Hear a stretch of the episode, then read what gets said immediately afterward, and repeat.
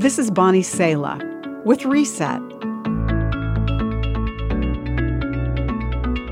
Have you ever thought that having faith just doesn't really make sense? If so, you're not alone. The Bible itself contains stories of people whose faith directed them to do seemingly illogical things.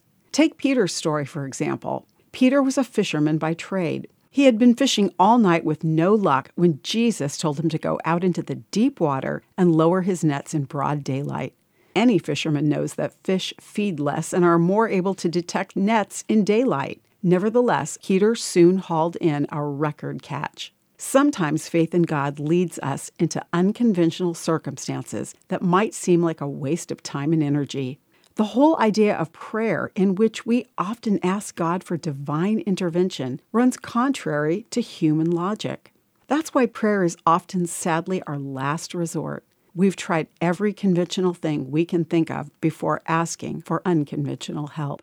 We human beings are obsessed with things making sense to us.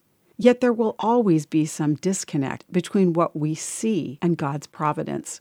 Trusting a God who does the unbelievable, unnatural, and divine out of love for us is hardly a disadvantage. On the contrary, Scripture says that those who place their trust in God will never be ashamed. I hope you'll ask God for a humanly illogical solution to needs you're facing today. Far better than our limited logic is God's seemingly crazy love and provision for us. You've just heard Bonnie Sala with Reset.